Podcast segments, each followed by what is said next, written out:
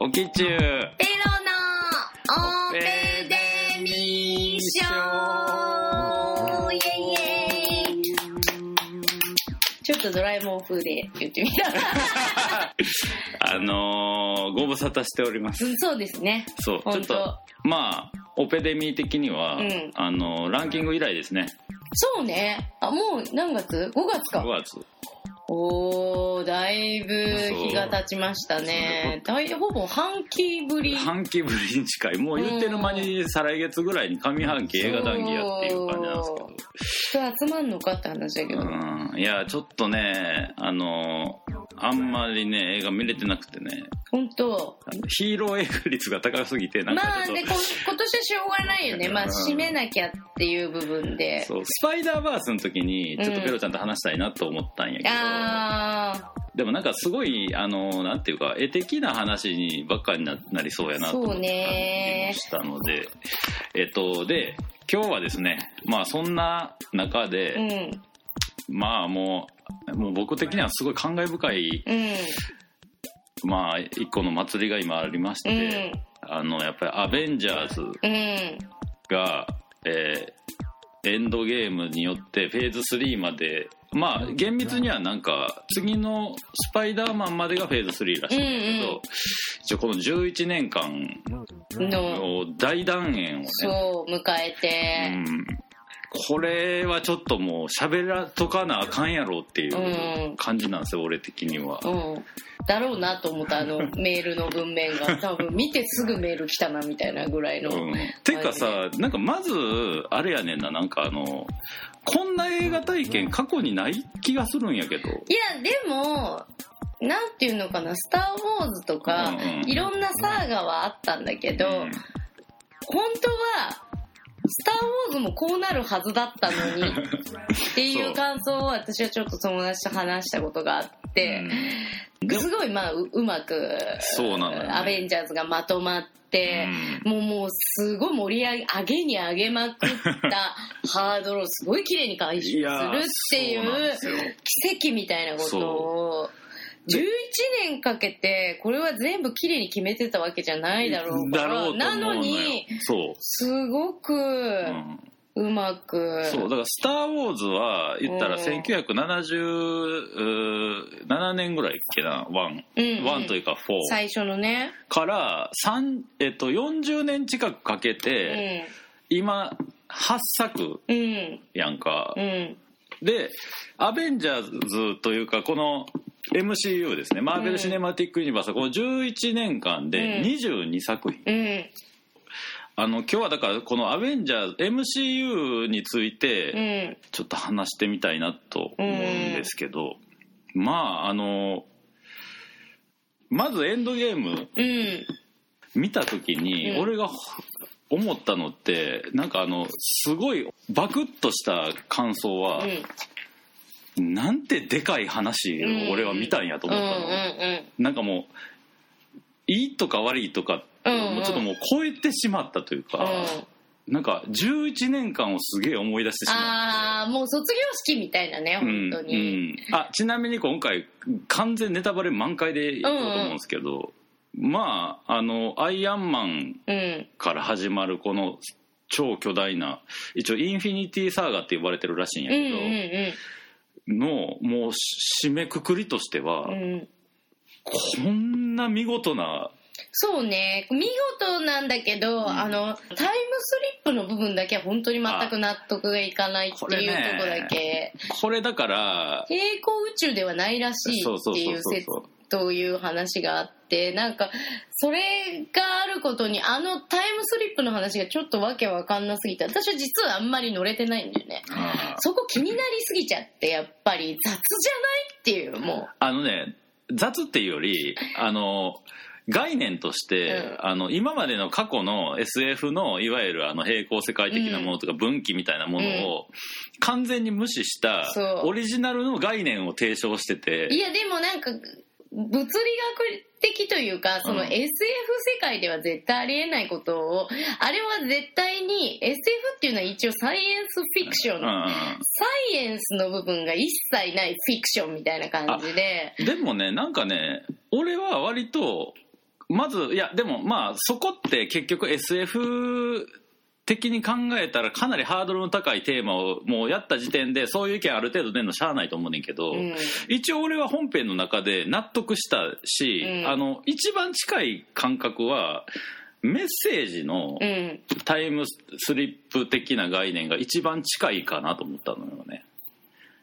うん。だからあの俺メッセージの時に、あのタイムいわゆるタイムパラドックスがうん俺納得できひんかったっていうのをこのラジオで言ったんやけど、そあの後よくいろいろ考えて、まあなんていうかメッセージのあの世界内では成立してるかなってちょっと納得した。メッセージのやつは言語を覚えることによって相手の能力を身につけるっていう話だと思うからだから相手のあの宇宙人たちはその新しい考えを植え付けに来てくれた。うん。新しい能力を。うん。でそれがああいうそのあれはなんかまあタイムパラドックスというか先のことが見える能力みたいな。見えるというよりその未来と現在とそうだね過去がそうそうそうそう。全部同全じく同じとこにある平行で同じ中にあるっていう話だと思うからあれは全然わかるんだけどうん。今回のやつは平行宇宙の話だったらわかるんだけど、うん。でも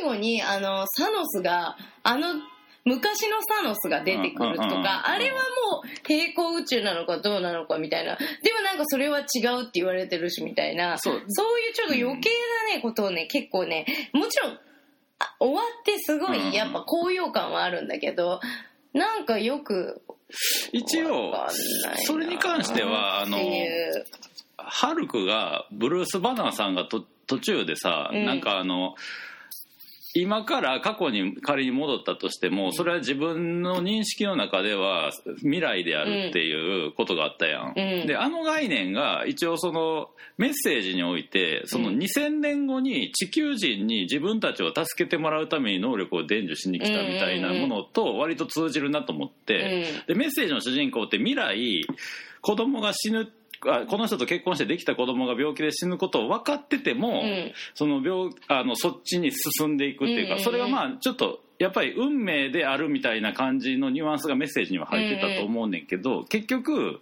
その分岐しないっていうことやと思うねん、うん。あの選択肢が与えられても、そ一個に収束していくっていう、まあその感覚で見ると俺は一応ちょっとちょっとだけ引っかかりながらもわ割とい今までのでも中では飲み込みやすかっいと納得できない部分がすごいあるんだよねあのたまあねあのーい話には。そうなんかねそこだけ拾うとあのロキがあの四角いやつを取うって逃げたのだけが全く回収されてないっていうとこはすっげえ気になったけど。インフィニティストーンね俺だからあの今回のなそのタイムパラドックスで言うと、うん。あの途中でエンシェント・ワンやったっけ？あのお坊主坊さんがさっきからちょっとクラクションになってますけど、うんうん多分ハルクが暴れてるんだと思うんですけど、まあ気にしないで。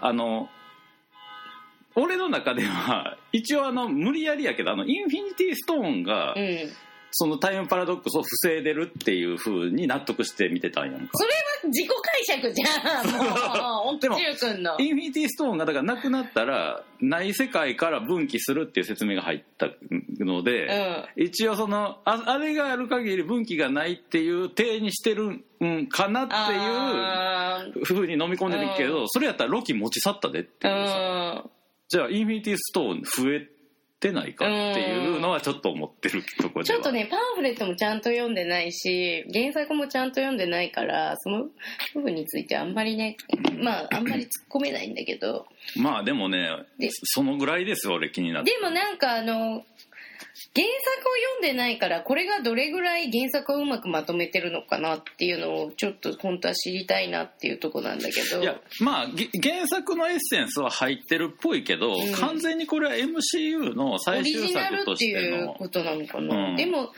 アベンジャーズの話は全部原作がついてるっていうので、うん。道しるべは作りやすかったのかなとさすがに、はいはいはいはい。これは一応全部世に発表されててそれについてすごい考えてる人たちが世の中にはいっぱいいて、うん。その中でやっぱり愛を持ってちゃんと愛を持ってこの作品はすごい作られてるなっていう感じがやっぱりする。なんかすごい大事に11年間うん。いろんな全部アイアンマンから始まって、うん。ハルクマイティーソーキャプテンアメリカうん。いねやあの俺あんま俺も原作読んでないからやけどあのファルコンがキャプテンアメリカを引き継ぐっていうのはあるらしい、うん。原作に。でだだけどあの今回のキャプテンアメリカとアイアンマンのあの行く末は、うん。もうこれは完全に MCU やと思う、うんうん。だこれは単純に役者の年齢問題とかももうそうだあるんで。ね絶対にもうだってロバート・ダウニー・ジュニアはもうすっごい年取っちゃってるからさ、うんうん。いやでもなんかあの単純にあのあの結構悲しかったっすねこあ嘘。終わっちゃって、の、うん、なんか単純に悲しかったっていうのがある。なんだろう。ああ終わっちゃったっていうね。そうそう終わっちゃったっていう気持ちになる最後。あの最後に余計な映像のサプライズもなくあれもまた寂しいよね。ただ一番最後のに鳴り響く音がさ、うん。もうほんまに泣いたんやけど。そう。もうこれだからさ、ね、しかも直前にキャプテン・マーベルを公開してるっていうのがすごく良かった。キャプテン・マーベルがまたいい話だったじゃんすっごい、うん、いいいいけどちょっとさあのあいつだけはちょっとあの能力がチートすぎてそう。あの空からさなんかあのし地上を撃ってた砲撃部隊がさ、うん。空を打ち出して何撃ってんだってなった時からのあのバーンってなった時に、一瞬サノスの顔が入んねんけど、マジかみたいな顔,、顔入っててあれ。あのさワンパンマンって知ってる？あの今すげえ人気の漫画で、うん。アニメーションにもなってんねんけど、ワンパンマンの一期の最後が今回の「キャプテン・マーベル」みたいな、ね。全く一緒やねんか。卑怯だよねもう。あれあれ卑怯や。卑怯っていうかまああの多分収束させるにはこの存在が必要なんだけどその話を。もう超強いやつがいないとサノス強すぎだから、そうそうそうそう。でもちょっと卑怯だわ。飛び道具感が半端ない。チートやし。でも映画すごい良かった、うなんかあの女性のそのうん自立できない世界をうん。どうこう女性の地位を上げていくかみたいな最近のそのフェミニズム論みたいのとすごい合わせて作ってるんだろうけど、うん。すっごいよくできてて。でなんていうの宇宙開発をしてた頃の、まあ、映画でいうとライトスタッフとかの頃のうんアメリカの,、うん。あのライトスタッフにも入れなかったような人たち女の子たちの話っていうのが私はすごいこれはうん。それも匂わせるじゃない劇中で。で私ライトスタッフすごい好きな映画だから、ありがとうってなっちゃって。まあ、それこそマーベルが一番最初に地球に着いた時に手に取ったのがライトスタッフそう。VHS やそうったからね。そうそうそうだからこの映画が全体を通して言えるのはすごい、映画を本当に好きな人たちが作ってて、うんうん。それに対するまああのコメディラインというか、うん。映画を使ったジョークいっぱい入ってて今回もすごいあの言葉遊びだけどいっぱいいろんなジョークが入っててなんだっけマイティー・ソーが太った時に「お前デュードか」っていうねボーリ あのなんだっけ？ああびっくりボースびっくりボースキーのデュードまんまで来るじゃん。はいはいはい。そうとかね。いやなんかあのしかも俺キャプテン・マーベルで好きやったのは最後がものすごいキレが良くて、うん。なんかあの俺今年あんま映画見れてないけどうん。さすがにグリーンブックは見たんやんか、うんでグリーンブックもものすごいキレがいい良くて、うんうんうん。全てのギャグというか、うんうんうん。展開が。早いからね。そうそのあのパスッとした感じが超気持ちよかった。うん。は気持ちよかったですね。かなり。であのここでだからこのエンドゲームを話すってなって、うん。やっとアベンジャーズ3のインフィニティをもう振り返れるっていう感じなんやけど。ああそうね。いい私は映画の出来としてはインフィニティ・ウォーの方が好きなのよ。というかねインフィニティ4の方がそれは圧倒的に面白い。そう。れはもうねあのあれは主人公がサノスやからそうなのよ。そう。そう。でその意味でサノス・ウィル・リターンで終わってエンドゲームでサノスどうなんねやろと思ったら、うん、サ俺ノスがめっちゃ弱いじゃというかね俺の中でんは、うん。あのインフィニティ・ウォーに出てきたサノスの終わり方としては、うん。完璧やし、うん。であれは結果的にサノスって負けてないねやんか、うん。あれって。だからサノスって自分がやりたいことやりきったうんわけやん、うん全部ね。うん。その意味ではあの最強のヴィランサノスっていうのも保った状態で、うん。もう一回やり直してるっていう感じがして、なんか最初すごいびっくりしたの。最初最初の1時間ぐらいの展開が、まあでも3時間長かったよね。いやあれさ俺な久々に途中でトイレ行ったんよ。嘘。無理で。私3時間って知ってたからもううとりあえずもう水も持ち込まずにうん。トイレ行ってでカラカラにさせていったね。いや俺昔あハードのコアの人おあおしめしてるらしいよ。マジで 俺昔あのあれ007のなんだっけな、うん。ゴースト違う。まあまあいいや映画は何でもいいんですけど、あのその時に絶対トイレ行きたくないと思ったから、カラカラにして見てたら、うん。カラカラにしすぎて水分が脳にいかへんくて、うん。寝たっていうのがあったんで。まあその映画があんまりつ面白くなかったっていうのもあるんやけどあのだからでも俺も行く前限界まで出して、うん。一応コーラだけ持ってもうほんまに唇濡らす程度ぐらいでうん。やってたにもかかわらず無理やった。もうあれは3時間はちょっあれってあれきついよな、とうん休憩入れてほしい。あーまあ確かに。結構みんな行ってたよ本当、うん。大きい劇場で見たからもう。確かにちょこちょこちょこちょこさもうみんながもうダメだみたいな感じで。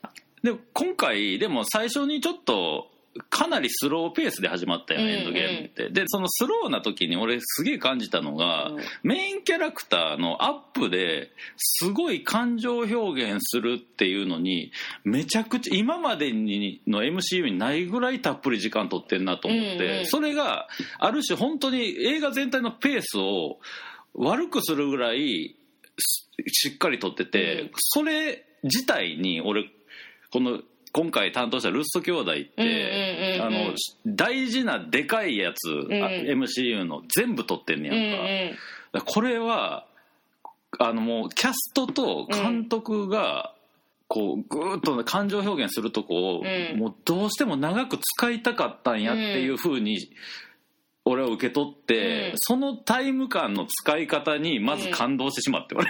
なんかもうなんかもうそういう意味じゃ多分映画としてはもうバランスかなりいびつなんやけど。いびついびつ。だからでもそれはまあそのその時フォーカスする人を決めて、なんか何分何分みたいにやってるんだと思うけど最初ホークアイでその後えっ、とあ名前が出てこなくなっちゃった。あのスパイねロシアの。ああ、えっと、ブラックウィドウね。そうブラックウィドウでブラックウィドウなんかちょっとさもうすげえな泣いてたやん今回。そう。あれとかもいもう今までのキャラクターと全然違うし。そうそう。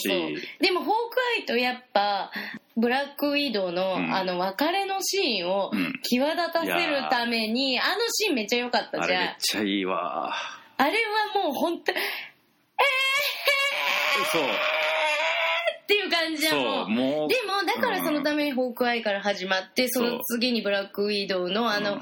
なんでブラックウィドウはみんなを取り戻したいかっていうと彼女にとっての家族はアベンジャーズだからっていでう逆にホークアイは家族全員を失ってやさぐれて暗殺者に戻ってるんや日本でね。あ日本でまさかの真田ひろゆきのね。ひろゆきとの。真田広之本当めっちゃ英語英語うまいなとかね、うん。本当思うんだけど。まあ相変わらずジャック出身のキレのいい動きはね。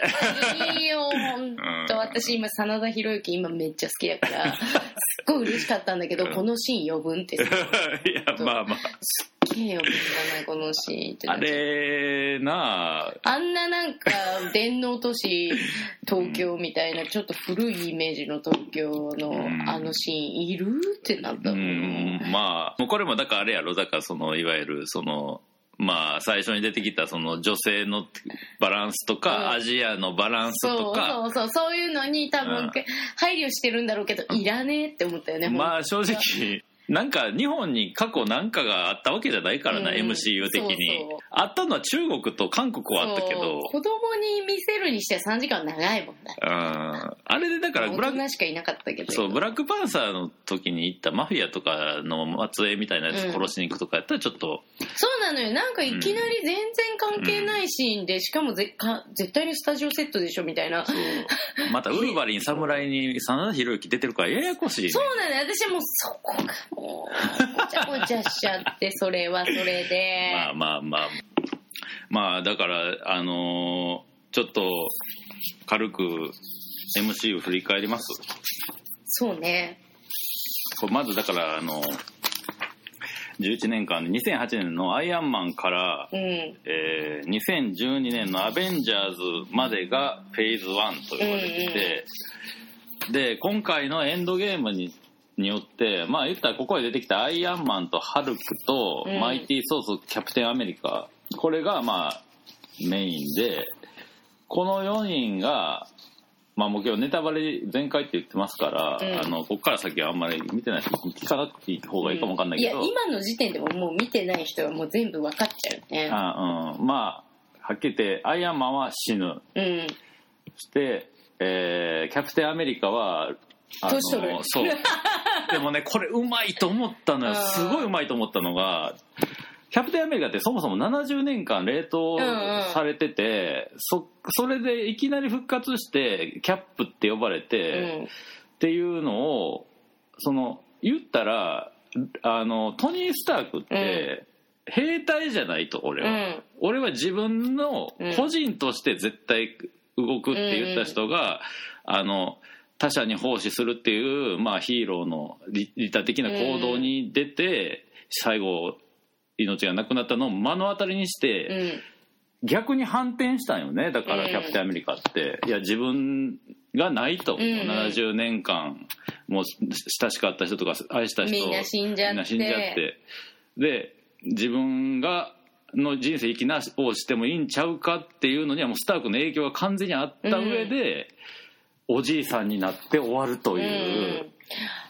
でもねなんかそのあれは多分まあなんていうのキャプテンアメリカがうん。氷漬けになってる間に、うんその隙に自分が あの好きだった人とうまくいくっていう話なんだろうけど、まあそういうことなんやろうけど。も最低だよね本 まあまあでも結局まあ今回のタイムリープ理論でいくと、うん。そそれが繰り返されるわけなんでそうまあいいいいそのね辺がよくわけわからんってなるんだよねやっぱ。でじ俺地味に悲しかったんがマイティー・ソーやねんな。うんソーって言ったら神やんか、うん。で1000年も生きててさ、で今回のエンドゲームであのサノスのさ首を跳ねたけど、うん。もはや相手に繊維がない状態のものを跳ねうて、ん。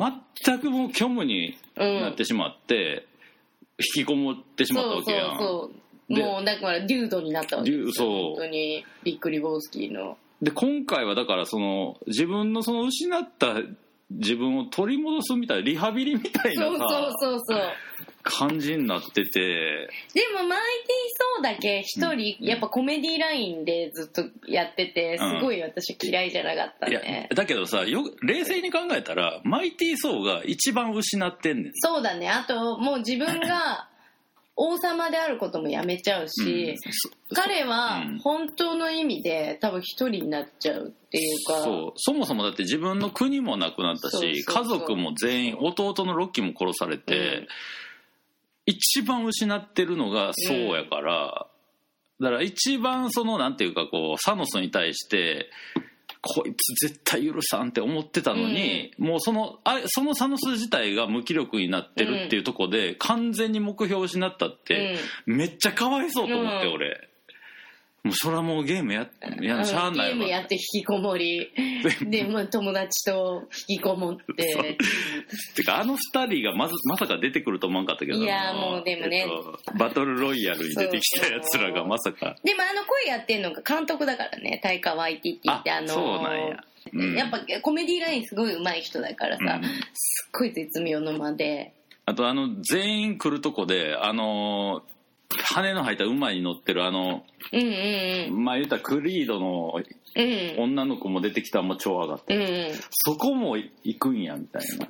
であの展開だから俺なんかでもだから彼女が出てくることによってそうはもう譲ろうっていう気持ちになるっていう、うんそうそうそう。やっぱり。いやあれななんかあそこでちょっと分かったのはあれ指パッチンしてサノスが、半分が消えたんやけど、うんあの死んだわけじゃなくて別の次元に行ったみたいな話があって、うん。あのそれってだからこの5年間そっちのはそっちで動いてたんやろなって思わせた。あのそうじゃないとあの瞬間にあんだけまとまってないやろって思う。いやそう本当。ん。でもあれってさなんかこうあのなんだっけ？この人。あえっとドクター・ストレンジの。ドクター・ストレンジチームがさ、うん。なんかどっかからか出すじゃん。すごいよく、うん魔法使いたちが。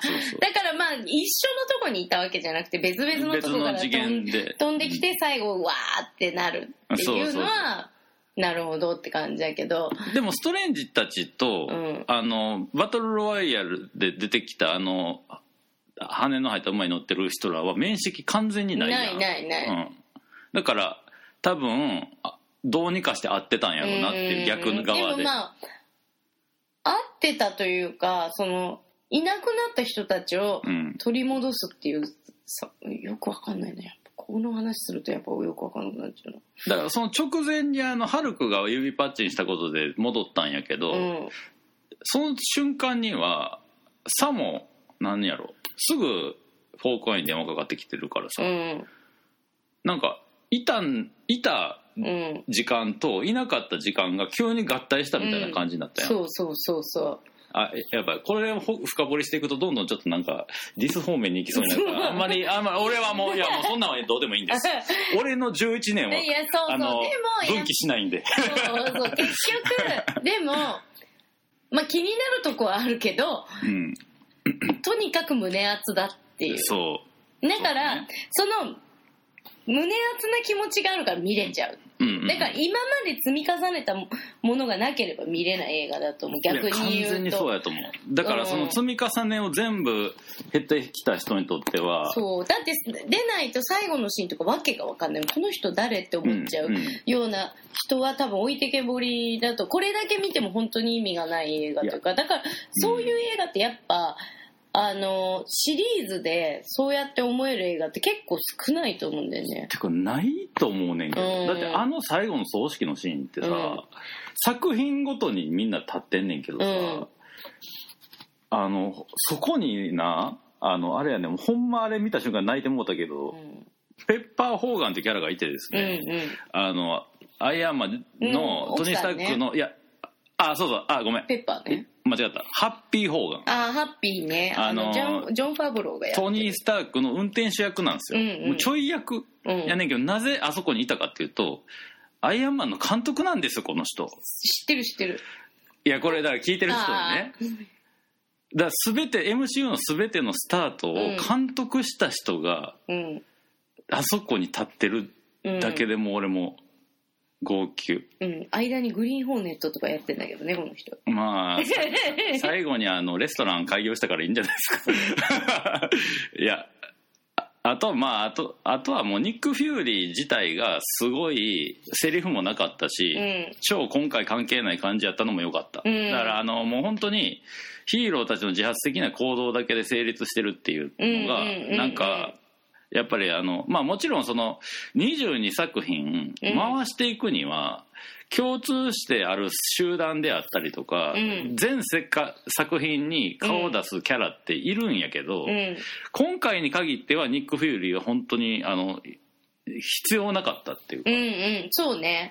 うん、やっぱり今回はやっぱりこのアイアンマンキャプテンアメリカソうん。ーのなんていうかこういやもう全員だと思うよやっぱり。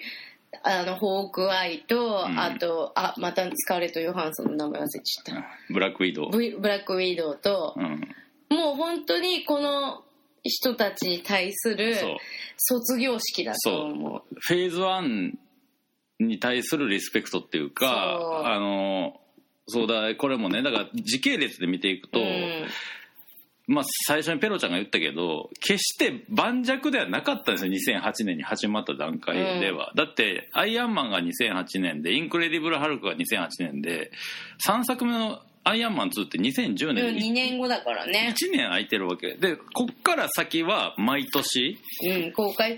まあアイアンマンが大成功するっていう保証がなかったからやっぱり最初の時は、でも人気が出てうん。それで作っていけるようになったっていうのがすごくあると思う。でやっぱなんて言うんだろいやっていうか唯一のつまずきがさ、うん。インクレディブル・ハルクがうさ、ね唯一キャストも違うエエドワード・ノートンだからね。そう。とリブ・タイラーやで、まそう。もうもはやリブ・タイラーなんかすっかり忘れてたけどねこれだけが多分ここのこの11年間で唯一のちょっと汚点というか、ううんそうね、あとはもうだって素晴らしそうくなんだよね。その後にハルクって 個人のやつはないんだよね確か。ないねん。そう。で割と最初の「アベンジャーズ」日本ってハルクをすげえ持ち上げてんねん、なんかなんか唯一ハルクって単体作品が1個しかなくてしかもうまくいってないんやけどアベンジャーズの中ではリーサルウェポン的に扱うみたいな、うんまあまあめっちゃ強いからね。そう。なんかアベンジャーズのシリーズ4作でどんどん変化してるキャラやねんけど、そうだね、うんだってもう今回なんかね融合しちゃってねいやーハルクと精神がうまく。すごいことになってそたね。うジキルとハイドじゃなくても。う。そ普う通にハルクとしてうん。マーク・ラファロが生活してるっていうしてるっていう。もう謎の。あれでいいんかっていう話もああるけど。れでパソコンとか叩いちゃうっていうね、うん。もう不思議な。あれでスカイオファーちょっとえふ振ったんちゃうかなと思うんやけど、うんうん。うん。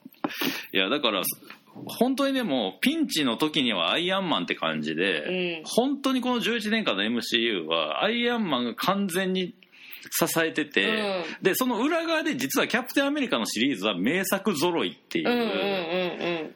やっぱこの2つの立ち方すごかったまあなっていう、やっぱり最初に私はアイアンマンの役者をロバート・ダウニー・ジュニアにしたっていうのがすごく大きいと思う。そう。などロバート・ダウニー・ジュニアはドラッグ問題とかですごい落ちてた頃だ今でこそね。そう。うん。ででもアイアンマンがヒットすることによって本人も復活するし、まあ言ったらだってこのトニー・スタークのキャラクターが MCU 全体のキャラクターやったわけでこれがだからこう明るいキャラやからジョークとかも飛ばすキャラやからそう。だからそのロバート・ダウニー・ジュニアがいてあの相手役にキャプテンアメリカがいてだからバランスが要はすっごい真面目な軍人さんといやだから本当にそうでだからキャプテンアメリカのシリーズって全体的に結構シリアスやうんうね、んうん。でもそれは MCU 全体が割と明るいから、うん。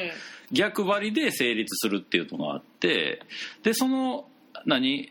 トニー・スタークよりも超明るかったのがガーディアンズ・オブ・ギャラクシーやったってうんいうさ、うん。でそれがヒットすることによってもっと突き抜けたのが前回のマイティー・ソーダとバトルロワイヤル。それこそ あれはすごいふざけてたからタイカワイキティって、うん。あのーシェアハウス・ウィズ・ヴァンパイアの監督だから、はいはいはいはい。もう超コメディ版でもそうそう。でも実はアベンジャーズの監督ってうん。もともとあのジョン・ファブローもそうだけど、うん。み結構コメディ畑の人が多いよね。うんうんうん。し割となんかこういろいろ監督の起用を見てると結構面白くて、うんうん。これで大抜擢みたいな監督も結構多くて。いやそうだよ。タイカワイキティとかはそうだよ本当に。でももうそれこそあのブラックパンサーの人だってねほほぼ大抜擢に近い。そうだね。3作目かなんかだもんね確か、うんアントマンね。アントマンの監督も多分これかなりこれでできたみたいな人やね確か。これアントマンに関してはいろいろちょっとごたごたあったけどアントマンのね脚脚本のクレジット見て。えうん。もう笑うでほんまに。エドガー・ライトとかアダム・マッケイとか言ってたから、なんかもポール・ラット。う、うん、これでも見るとなんかやっぱりねあのやっぱ脚本監督を兼任した作品ってのがうん「ガーディアンズ」の one twoうんをやった、えージェームス・ガンとうんあと「アベンジャーズ」の最初とうんうん「エイジ・オブ・ウルトロン」はうん。監督脚本ジョス・ウェドン、うん。てかジェームズ・ガンのこの MCU における存在感改めてこうリスト化するとでかすぎる。いやもう本当そうだよ。でかすぎる。これを失ったのは本当にでかいと思う。そう。いやって本当よ。ガーディアンズ結局ジェームス・ガンじゃなくなったことで、完全にリブートになるやん、うん。うんそれに対してのリブートになるよっていう橋渡しもうますぎじゃない？あだってガモーラはあうんスターロード知らんっていう状態うん。に戻ってうて、ん。しかもなぜかそういるっていう、うん。これはあの本当にジェームズ・ガン作品とは全く異なるっていう、うん。まあ正直まあぶっちゃけ言うと全然期待してないけど、うん。だけど MCU 作品に吸収されるっていう形でそんなになんていうか悪いことにはならへんのかなっていう。まあでもねちょっとあのもう一個一個行きたいぐらいなんですけど、うん。俺マーベル・シネマティック・ユニバースが一番素敵やなと思ってるっていうか、見事やなと思ってるのは、あの覚醒しないね能力が。全員最初に持ってた能力のまま最後までいい、うんうん。まあ唯一今回キャプテンアメリカだけソーのハンマーを使えるようになるっていう覚醒が、あの謎のやつね。いやあれはでもいやでも俺はルール上は納得してるよ。あれはハンマーが認めるかどうかっていうことやからあれは。ね。でもあの基本的にあのスーパーサイヤ人みたいなことはないねん、うんうんうん。MCU って、だからだから生き返るとかね。だから俺はずっとブラックウィドウが大好きやってんけど、宇宙人に向かって拳銃撃つっていうさ、うん。あの感じ だって超身体能力の高い人間やからな、うん。あの人。ブラックウィドウとあのホークアイ普通の人だからね。そう。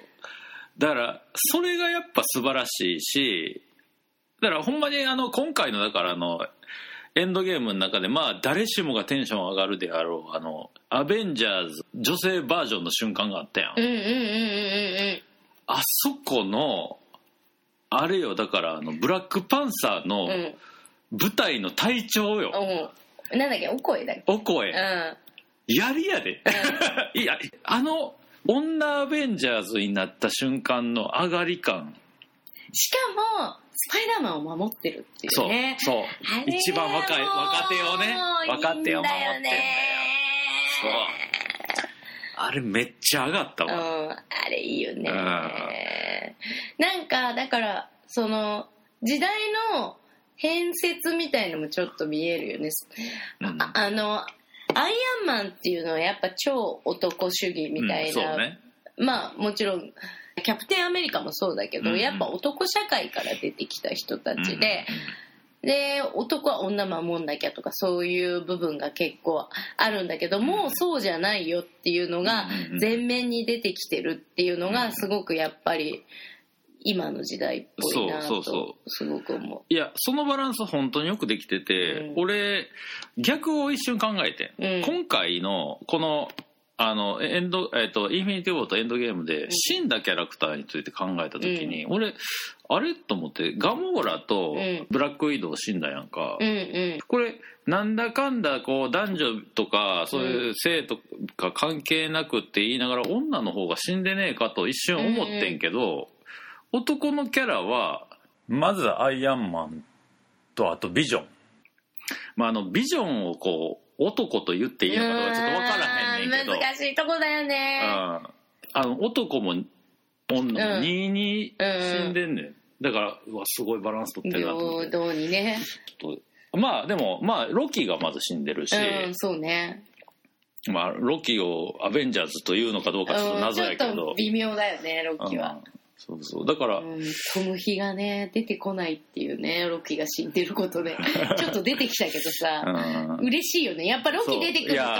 ロキスいいよね。やっぱロキ好きってなるよね、うん。やっぱあのいたずらの神様だからさいたずらっ子が出てくるっていうそうそうそう。のはあれロキってさロキ好きなんてさ世界的かな？なんか日本人ってめっちゃロキ好きじゃない？いやもうみんなトムヒが好きじゃんだって。あまあまあそうやけど。女の子がトムヒ好きだからさイケメンで。いやだから俺ほんまにだからインフィニティ・ウォーのオープニングがロキの詩やったから、うんうんこれすげえこんなん見てまうやんみたいな、もうロキ殺されでも人気者だと思うよやっぱ人気あるよねうん。やっぱり。出なきゃこんなに出てこないでしょ。うんあちなみに俺なうん。どうでもいい話やねんけど、スタンリーってこの22作品全部にカメオ出演しうんうてる、ん俺そのうちスタンリーっていう映画できるんちゃうかと思ってさなんかあのあらゆる世界に偏在しだから要はさその今回のうん。うんタイムリープではうん。枝分かれしない体やったけど、うんうん。あらゆる世界に枝分かれしたキャラみたいな感じでスタンリーっていう。スパイダーバース的な？そうスパイダーバーススタンリーバース的な映画スパイダーバ作るよんちゃうかなースの中で出てくるスタンリー最高だったねああれよかったね。あのあとオープニングが全部スタンリーだったでしょ？スパイダーバースは。あいやそれはキャプテン・マーベル。あー泣けたわあれ。ちょっと出しすぎて笑ったけど。いや泣けたわでもでもスパイダーバースにも出たし、うん。あのあれにも出たやんいやそれはね多分ね YouTube でまとめてる人がいるよもう。それだけ。ベノムにも出てなかったっけ？出てると思う多分。だからスタンリーだけが唯一会社超えて、まあ、当然まあそうなんやけど、うん。創始者やからねなんですけど、もうとにかくね僕はもうさいさいなんかねもうわかでかかった。世界が。ででかいもんをぶつもう見せられ、うん。目の当たりにされて、あの本当にハリウッド映画。いやもうハリウッドやし超ハリウッドだと思うしやっぱ世界一の映画大国が作った映画っていう感じじゃいない？やもう世界一のエンターテインメントやと思ったし、俺エンドロール見た時にこれは本当によっみたいな、うん。っていうなんかもうもうエンドもう俺ねもうちょっとこの3時間は涙流しすぎてどのタイミングで泣いたのかもはや思い出せへんけど、あのエンドディングはもう完全に一発いってるねう俺、ん。もうそう最最初だからあのアントマンから始まって、うん。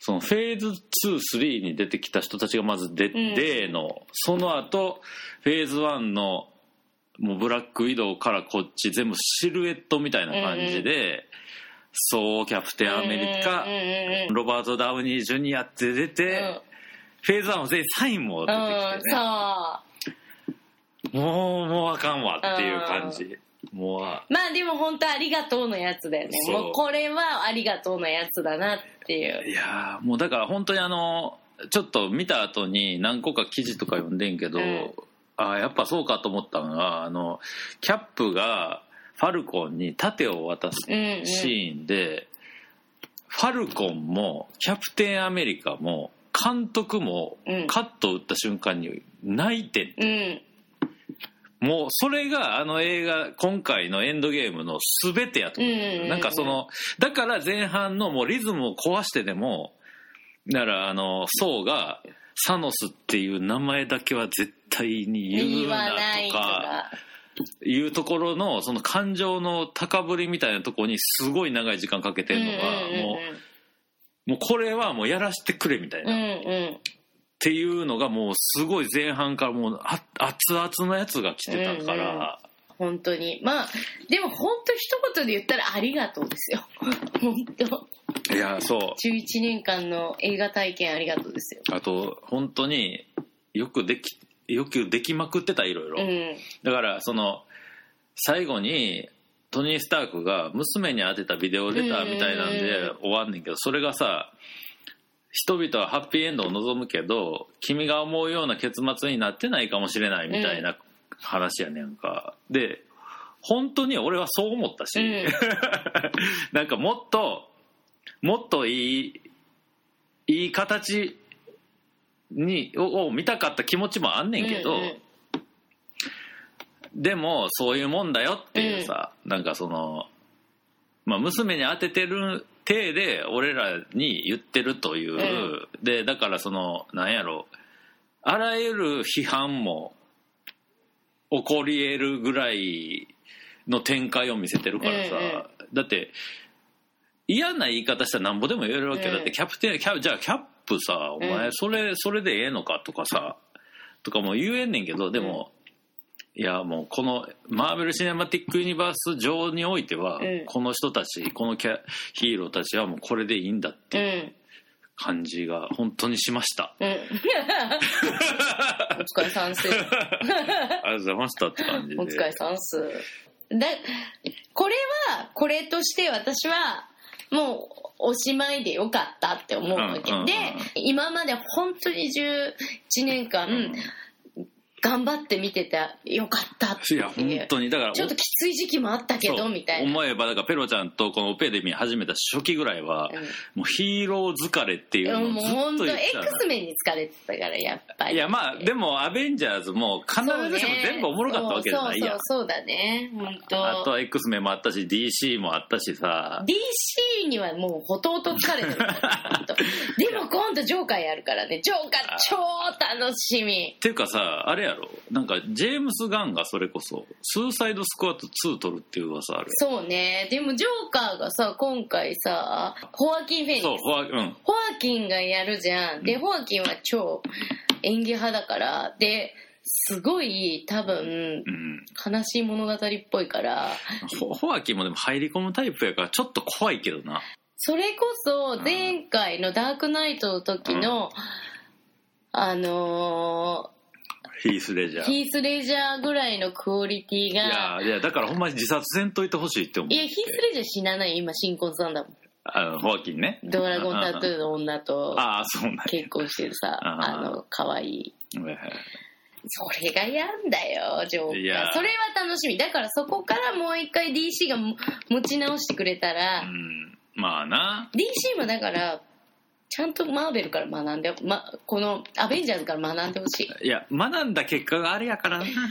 いやだからね。ダサいんだよね。ちょっとセンスないわっていう。だから本当にあの今回の、M、このマーベル・シネマティック・ユニバースの11年間でい最大の歴史的功績はアイアンマンっていうのを超持ちや超一流のキャラクターに持ってきたことやと思うね。だからそれ以前ってバットマンスーパーマンスパイダーマンの3人しかもうはっきり言っておらんかったわけよ、うんアメコミキャラと言ったら。うんいや俺ななんか今回エンドゲームを見て一番心配してるの割とそこでさ、うん。その今回そのルッソ兄弟があの公開前から言ってたのは、もう後のことを考えずに作ったっていうのをずーっと言ってて、エンドゲームに関して、俺はっきり言って今後 MCU でここまでのことができると思えへんねやんか、うん。うんだからあのまあいっちゃん分かりやすく言うとあのクライマックスの大バトルうんにああんだけ全員出てくるっていう大怪獣送信劇みたいな状況って、これはこの11年間の22作品のヒーロー側が全員出るっていうさ、もうもうもう涙なしでは見れない、もうあそこだけ唯一この MCU ファンが見たかったものを、うん見たかったまんまの絵で見せてくれた瞬間やったやん、でもあんなにこっから積み重ねられんのかっていう。名前をアベンジャーズって言わないでほしいだから。わかる。もうアベンジャーズは終わったから違うものとして。いやいやマーベル・シネマティック・ユニバース的には多分このフォーマットやでうん。基本は。うん。どこまでいけんのか分からんけど。でも究極状態をエンドゲームで出したなとは思う、うん、うん、もう本当にもう主要キャラクターを終了させつつ、うん全部出してね。全部出しを一回やって、だからもうこれだから10年後に仮にうん。エンドゲーム2的なものでうん。最強のヴィランとか出して全員出ししてももう追いつかへんねん。うん。だからこれこれほんまに最高のやつやねんこれ。まあねまあね。拍手で終わる。いや本当に。いや俺ちょっと俺今回見た後初めて劇場でちっちゃくやけど、拍手した。もんもうしたした。本当に。もうね終わっちゃった。もう、まあでもこれからはもう本当テレビ配信で。何回でも楽しめますいや幸せでした本当に。よかったうん。ねこれでありがとうお疲れ様でした。ありがとう。見た私たちお疲れ。そして今までアベンジャーズありがとう、まあなんだっけ最後にあのあれが言うセリフ。3000回愛してる？じゃなくてもう一個なんか小声で言うやつ。アベンアベンアセンブル。アセアベンジャーズアセンブルね。ああもうあれもういやでもやっぱりあれでしょ。アイアンマンアイアンマンでしょやっぱり。そうだねあれはもう来たわ。あれは来た。これもう一回話すからね。もうすぐ戻ここすぐ戻っちゃう。ここで。もうあの瞬間すぐ戻っちゃうからね。いろいろ。ここでちょっと一幕終わって、ね。次が楽しみ。まあでも上半期映画談義の前に多分スパイダーマンあるんで一応フェーズ3の最後と言われてるから、楽しみだね。まあこれがどういう橋渡しブリッジの役割をするかっていうことですけど、うん、そうだね。というわけでございまして。じゃあまた次回。はい。いやーこれはちょっといやー映画って本当にいいものですね。本当に。さよなら。さよなら。さよなら。さよなら。エンディングです。はい、というわけでございまして、ちょっと時間もございませんので、太田さんの方から、モグラグギャラリーのインフォメーションをお願いします。はい、ただいま、モグラグギャラリーではカメリアン個展ソンナンブラ開催中です。はい。えー5月26日日曜日までとなっておりますので、皆さんお見逃しなく。はい、それとですね、もう間髪入れずに、次回の展覧会のインフォメーションもお願いします。はい、出原幸則新作フィギュア展下品2019年6月1日土曜日から6月23日日曜日。初日6月1日がオープニング上品上品パーティーです。はい。というわけで、18時からですね。はい。はい、ということで、あの、今回の出原さん、まあ、2年ぶりなんですけど、あの、会期中にいろんなイベントがありますが、その辺の詳細はぜひサイトの方をご覧くださいませ。ということで、次回は出原さんのインタビューを配信したいと思っております。ということで、モグラグラジオボリューム378でした。ありがとうございまありした。がとうございました。